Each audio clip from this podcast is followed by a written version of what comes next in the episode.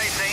Bonecrusher coming at that Telek. Will the champ get up? He lunges. Yes. Might and Power, Jimmy Cassidy has exploded away with the Caulfield Cup. He's eight in front. Might and Power brings six or seven lengths, but Vintage Crop has got him. Vintage Crop. The Irish horse will win the Melbourne Cup. From the RSN 927 Vault. With the first Group 1 of the Festival of Racing around the corner of the C.F. Orr Stakes, it's time to open up the vault. And the legend of the C.F. Orr Stakes in the late 80s and 90s was Vo Rogue, winning three in a row. Have a listen to how he did it the first two times. Vic Rail's got this horse fit. Vo Rogue's now six in front of King Phoenix, running up the second with Groucho and then Military Plume. Vo Rogue's won by five lengths to King Phoenix. Pose finishing well. Vo Rogue still nicely clear from Superimpose, taking a little bit of ground off him. But Hands and Heels, the Queensland champ, too good. Vo Rogue wins it a length and a quarter. And he's beating some of the champions of the turf as well. He was a hero horse for me, and the man who partnered Vo Rogue in all three of his C.F. Orr wins, 22 of his 26 career wins, is a legend himself. Cyril Small, who's still riding winners, uh, even yesterday at the age of 63. Uh, good morning, Cyril. How are you? Yeah, very good. Thank you very much. That bring back some memories listening to those uh, pieces of audio. Oh, it certainly does. Yeah. I know we've spoken before, but what was the build-up for you when you were legged aboard a horse like Rogue that was such the people's horse, and I think he started four to one on in his second C.F. Orr victory there. Did you feel the pressure? No, not really. Not not riding him. He was. I always knew that he he would give his best as long as the track was okay, and and uh, yeah, he, he. I'd never had much pressure on me really, riding him. And was it just the simple case of just letting him run? Did you did you count in your head? We know jockeys want to do sectionals and make sure they don't go too fast. What was your method on on the Vo when he was highballing? Well, early early times like in 80, uh, 87, 88, and eight, well, a bit into 89 too. He he used to just uh, race over race a little bit, but it was just a matter of trying to get him to relax. But leading up to his first uh, four win, well, he had a uh, he won the William Reid, which was which surprised me a little bit, being a 1200 metre race in, in top company, and then he went into the Orwell, which was going to suit him much better than the 1400, and he he strayed away from day, one by seven lengths. He had a phenomenal campaign that autumn, didn't he? So he, he wins the Group 1 William Reid, beating Military Plume over 1,200 metres, and then he heads to, to Sandown and he spread eagles him in that C.F. Orr. He went on to win the Blamey, the St George, the Futurity, and then unfortunately knocked into a pretty good horse in the Australian Cup that you had some good battles with called uh, Bonecrusher. Yeah, yeah. Um, yeah, well, that, that year, um, Dandy Andy, uh, oh, that was in 80, 89, Dandy Andy, in the Australia Cup. But, um, yeah, no, he uh, he always his best foot forward. He loved Sandown. Well, he loved most Melbourne tracks anyway. What was what was he like as a horse? He was a little bit different to your to your regular horse. He was he was a scrawny sort of a little bloke as a, as a three year uh, two year old three year old, but he just kept on maturing and maturing. I went and saw him one time at the spelling paddock, and I didn't even recognise him. He'd uh, matured that much and filled out, and just got stronger and stronger as he got older.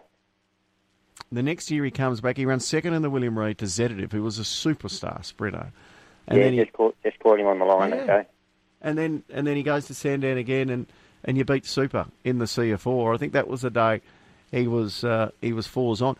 Is it hard to to work out in your mind which was his best campaign? Was the, the, the year of '89 one of his best?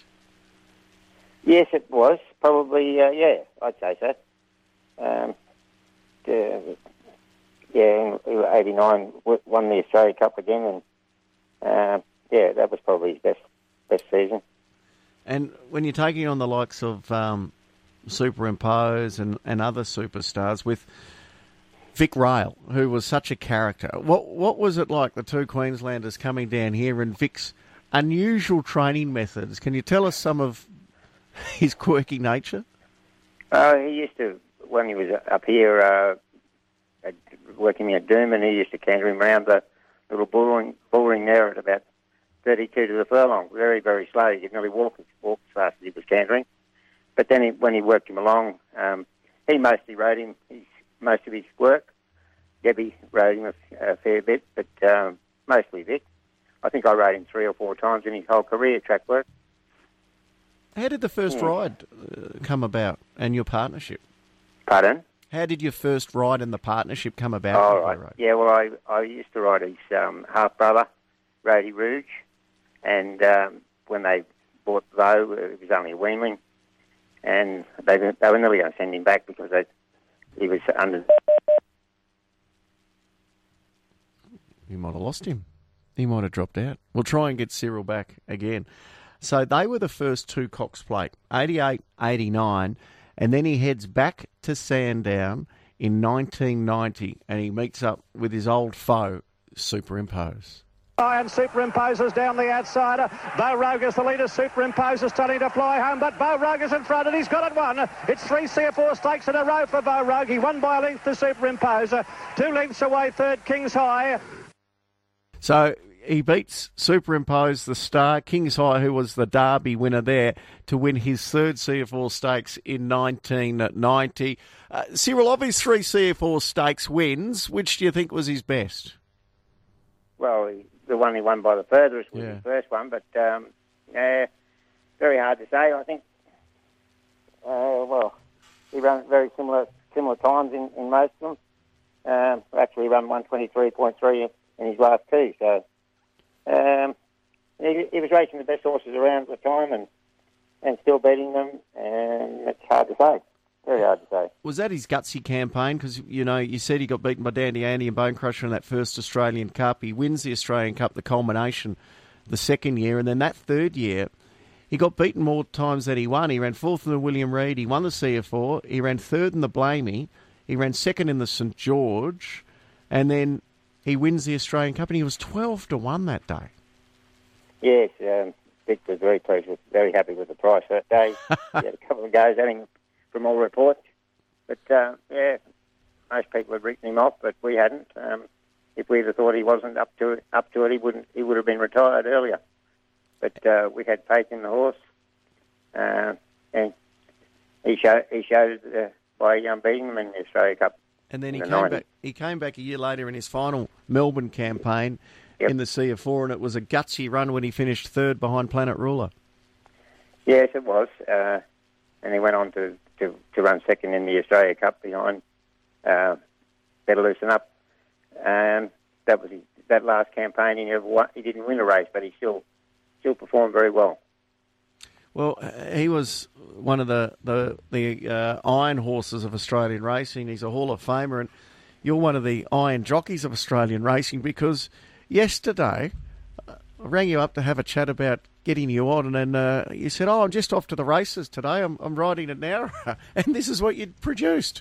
Hit the lead, 220 to go from Holroyd, National Interest, and Lean In. Very Green is coming down the centre. Temptress Katie getting up on the rail. National Interest grabbed by Temptress Katie. Cyril drove Temptress Katie to the lead, and Temptress Katie beat National Interest, Lean In, Holroyd, Matt It wasn't an hour; it was Lismore yesterday. But Yeah, there you yeah, are. Is Lismore, it 63 at the moment? Is that your age? Oh well, it was my birthday birthday yesterday, was it really? Oh, so that was a good good birthday present. Gee, I had no idea. Uh, and Yeah. it paid about $15. So what a way to bring in your 63rd birthday, punching home a winner. Sixty four, yeah. 64th. Oh, God, we're getting everything wrong. Hey, uh, 64 years of age. How many more years have you got left? Oh, I don't know. At least another at least another twelve months will make uh, fifty years actual race riding. Wow. Yeah. That's amazing. Did you And think the, the field looks very good for the uh, the Orr coming up this weekend. If you could ride one, who would you be on? Uh, a couple of times I've been down at Warrnambool. I've ridden, worked for Lindsay Smith and Tuvalu. You've been on Tuvalu, have you? horse.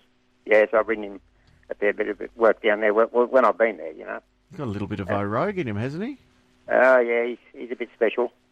So um, my best wishes go out to Lindsay and the team, and good luck for him, for Tuvalu. There's no doubt about that. Hey, Cyril, look forward to catching up. Hopefully, you'll be down here during the, the carnival at some stage. Uh, congratulations on riding a winner on his 64th birthday yesterday. It's been great to relive some of those wonderful memories of the mighty Vo Rogue. Yeah, thank you very much. I'll be down there again in May. Beautiful. We'll catch up at the carnival. Yes, for sure. Awesome. Cyril Small.